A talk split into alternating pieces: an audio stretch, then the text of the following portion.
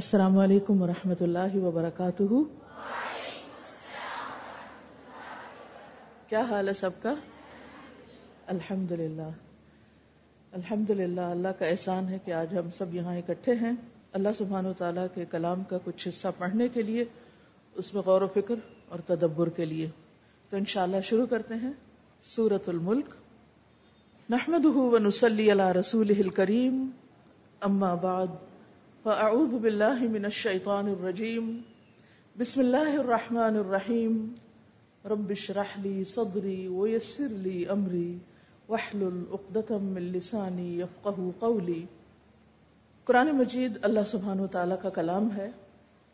اللہ سبحانہ تعالیٰ نے اسے محمد صلی اللہ علیہ وسلم کے قلب مبارک پر نازل کیا اور اس کی حکمت ایک جگہ یہ بتائی کتاب انزلناہ الیک مبارک لیدبروا آیاتہ ولیتذکر اولو الالباب۔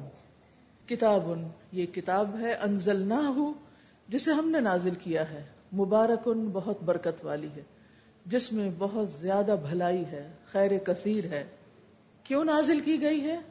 لیت دبرو آیات ہی تاکہ وہ یعنی لوگ اس کی آیات میں تدبر کریں، غور و فکر کریں۔ اور تدبر کرنے کے بعد کیا کریں؟ وہ لیت کر اول الباب عقل مند لوگ اس سے نصیحت پکڑیں، اس سے سبق لیں۔ ان کے لیے یہ کتاب ایک یاد دہانی کا کام کرے۔ تو قرآن مجید میں غور و فکر اور تدبر، یہ صرف ایک دفعہ پڑھنے سے نہیں آتا۔ اس کے لیے قرآن مجید کو بار بار پڑھنا پڑتا ہے اور اس میں غور و فکر کرنا ہوتا ہے۔ یہ غور و فکر انفرادی طور پر بھی کیا جاتا ہے اور اجتماعی طور پر بھی۔ تو آج کی ہماری یہ مجلس ایک طرح سے غور و فکر اور تدبر کی مجلس ہے، جس میں آپ سب نے امید ہے کہ سورت پہلے سے پڑھ رکھی ہوگی۔ اور اگر نہیں بھی، تو سورت الملک سب کی جانی پہچانی صورت ہے۔ بچپن سے آپ سنتے آئے ہوں گے کہ یہ عذاب قبر سے بچانے والی۔ ہر انسان کے اندر عذاب قبر کا ایک خوف ہوتا ہے۔ اور حقیقت یہ ہے کہ یہ سورت سورت الملک عذاب قبر سے نجات دینے والی پرانے مجید کی خوبصورتی یہی ہے۔ پرانے مجید کی برکت یہی ہے۔ اس کا فائدہ یہی ہے کہ یہ کلام اور اس کے بعض حصے خاص طور پر ہمیں دنیا اور آخرت دونوں میں نجات دلانے والے ہیں۔ دونوں کی مشکلات سے نکالنے والے ہیں۔ اسی لیے ہم دیکھتے ہیں کہ اس صورت کا نام الملک کے علاوہ المانع بھی ہے۔ المانع منع کرنے سے۔ یعنی یہ منع کرنے والی ہے۔ کس چیز کو منع کرنے والی؟ یعنی عذاب کو۔ منجیا بھی ہے، نجات دینے والی۔ واقعہ بھی ہے، واقعہ نہیں سورت الواقع والی واقعہ، بچانے والی۔ اور امام راضی کہتے ہیں کہ ابن عباس نے اس کا ایک نام المجادلہ، جھگڑا کرنے والی بھی بتایا ہے۔ وہ اس کا نام یہ رکھتے تھے کہ جب فرشتے قبر میں سوال کریں گے، تو اس وقت یہ اپنے پڑھنے والے کے لیے جھگڑا کرے گی، اس کا دفاع کرے گی۔ تو اس صورت کے، ان ناموں سے یہ اندازہ ہو جاتا ہے کہ یہ صورت کتنی اہم صورتوں میں سے ہے اور اس کا مطالعہ بار بار کیا جانا چاہیے اور یہ ان صورتوں میں سے ہے جنہیں ہم روزانہ پڑھتے ہیں اور اگر روزانہ نہیں پڑھتے تو ہمیں پڑھنا چاہیے۔ اسی لیے یہ پروگرام رکھا گیا کہ ہم اس کو حفظ بھی کریں۔ جو لوگ پہلے سے کر چکے ہیں وہ اس کا ریویژن کر لیں۔ جو نہیں کیے اب تک وہ اس کو حفظ کرنے کی کوشش کریں۔ اور اس کے ساتھ ساتھ یہ کہ اگر حفظ معنی کے ساتھ کیا جائے، سمجھ کر کیا جائے تو وہ آسان بھی ہوتا ہے۔ اور حفظ ذریعہ ہے تدبر کا۔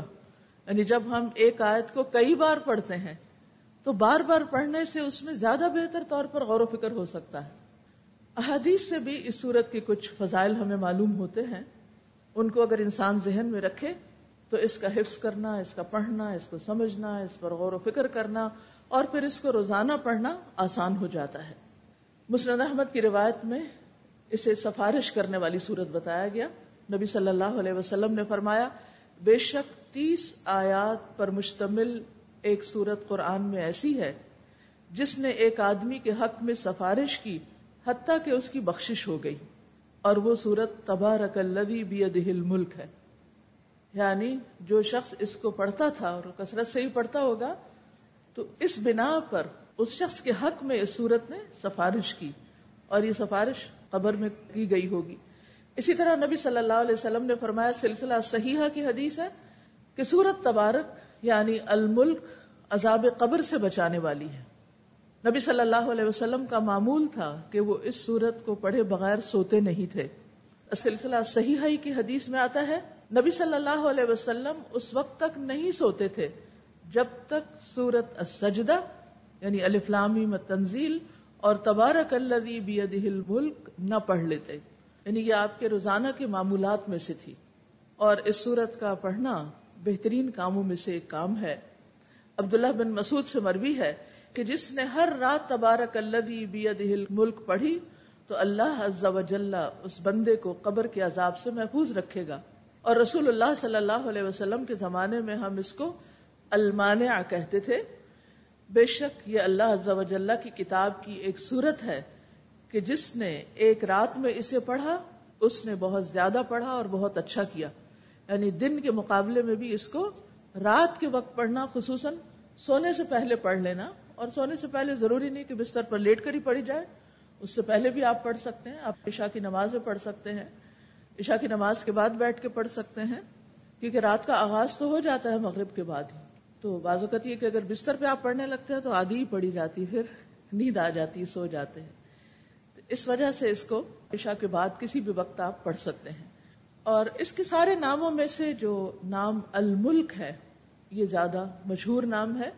اور اس سورت کا یہ نام اس لیے رکھا گیا کیونکہ اس میں اللہ سبحانہ تعالیٰ کے ملک یا بادشاہت کا ذکر ہے اور اس کے کچھ احوال کا ذکر ہے۔ یعنی خواہ وہ کائنات سے متعلق ہوں، آسمانوں سے متعلق ہوں یا زمین سے متعلق ہوں یا پھر انسان سے متعلق ہوں تو یہ سب کے سب اللہ تعالیٰ کی بادشاہی میں سے ہے۔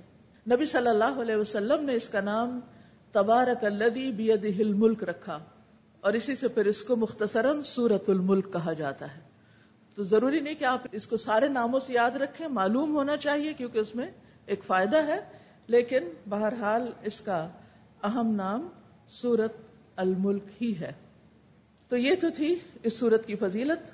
اب ہم پہلے اس کا لفظی ترجمہ دیکھیں گے۔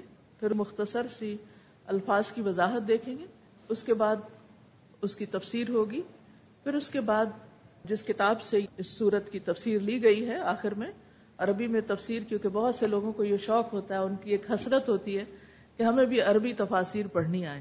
خاص طور پر وہ لوگ جو تعلیم القرآن کورس کر لیتے ہیں، اس کے بعد وہ سوچتے ہیں کہ وٹ نیکسٹ تو پھر انسان کو ہوتا ہے کہ اگلے لیول پر علم حاصل کیا جائے۔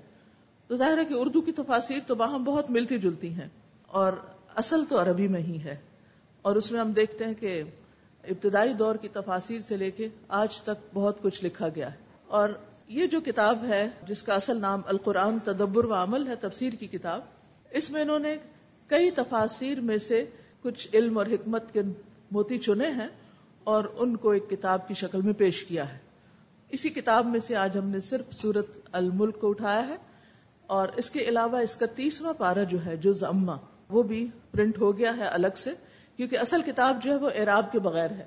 اور میں جانتی ہوں کہ جو لوگ ابھی عربی زبان سے زیادہ واقف نہیں، ان کے لیے اعراب کے بغیر پڑھنا جو ہے وہ مشکل ہوتا ہے اگر سے بہت سی چیزیں سمجھ بھی جاتے ہیں گیس بھی کر لیتے ہیں، لیکن صحیح تلفظ نہ ہونے کی وجہ سے بعض اوقات معنی کے سمجھنے میں مشکل ہوتی یا معنی غلط بھی ہو سکتا ہے۔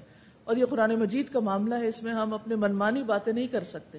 اس کا اصل معنی وہی ہے جو ہمیں خود قرآن سے یا پھر قرآن کے بعد نبی صلی اللہ علیہ وسلم کی احادیث صحیحہ سے پتہ چلتا ہے۔ اور قرآن کی تفسیر کا اصل طریقہ بھی یہی ہے۔ رہی لوگوں کی باتیں اور ان کے آرا اور ان کے خیالات تو وہ خیالات ہی ہیں۔ اصل علم وہی ہے جو قرآن و سنت میں دیا گیا ہے۔ اس لیے ہماری ہر یہی ہونی چاہیے کہ وہ اوتھینٹک اور صحیح علم جو قرآن و سنت سے ہمیں ملتا ہے، اس کو ہم مضبوطی سے پکڑ لیں، کیونکہ گمراہی سے بچنے کا یہی سب سے اہم اور بہترین طریقہ ہے۔ تو ہم سب اس کی دعا بھی کرتے ہیں اور اس کے لیے کوشش بھی کرتے ہیں۔ اور اس کے علاوہ یہ ہے کہ چونکہ قرآن مجید عربی میں نازل ہوا ہے، اس لیے اگر عربی زبان میں مختلف الفاظ کا معنی سمجھ لیا جائے، تو اس سے یہ ہے کہ تدبر میں اور زیادہ فائدہ ہوتا ہے، انسان کے لیے آسانی ہو جاتی ہے۔ تو اس لیے ہم عربی میں بھی تفسیر دیکھیں گے اور ان شاء اللہ تعالی آج جتنی آیات ہم پڑھیں گے، اس کی عربی کو آپ گھر جا کر دوبارہ دہرائیں گے۔ اور اتنی دفعہ دہرائیں گے کہ جس سے آپ کو بغیر ترجمے کے سمجھ آنے لگے کہ یہ کیا لکھا ہوا ہے۔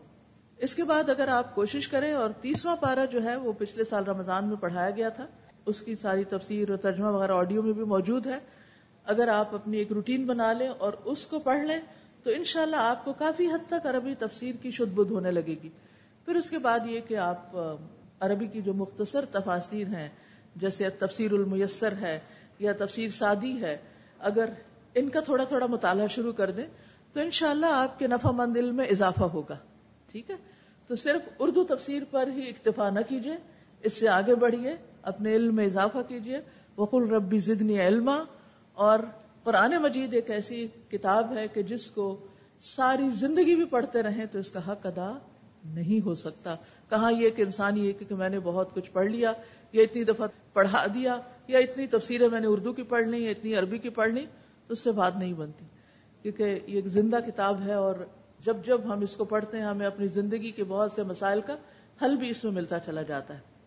تو انشاءاللہ یہ چند باتیں مقدمے میں آپ سے کرنا چاہتی تھی تاکہ آپ اس کو پوری توجہ کے ساتھ پڑھ سکے اور پھر یہ ہے کہ اس کتاب کو صرف انسان خود نہ پڑھے یا اس صورت کو صرف خود ہی نہ پڑھے، بلکہ اس کے ساتھ ساتھ شیئر بھی کرے، اپنے گھر والوں کو پڑھائے۔ سب سے پہلا حق کم پر کس کا ہے؟ ہمارے گھر والوں کا۔ جو ینگ گرلز ہیں، اپنے بہن بھائیوں کے ساتھ اس کو شیئر کرے۔ جو مدرز ہیں، وہ اپنے بچوں کو۔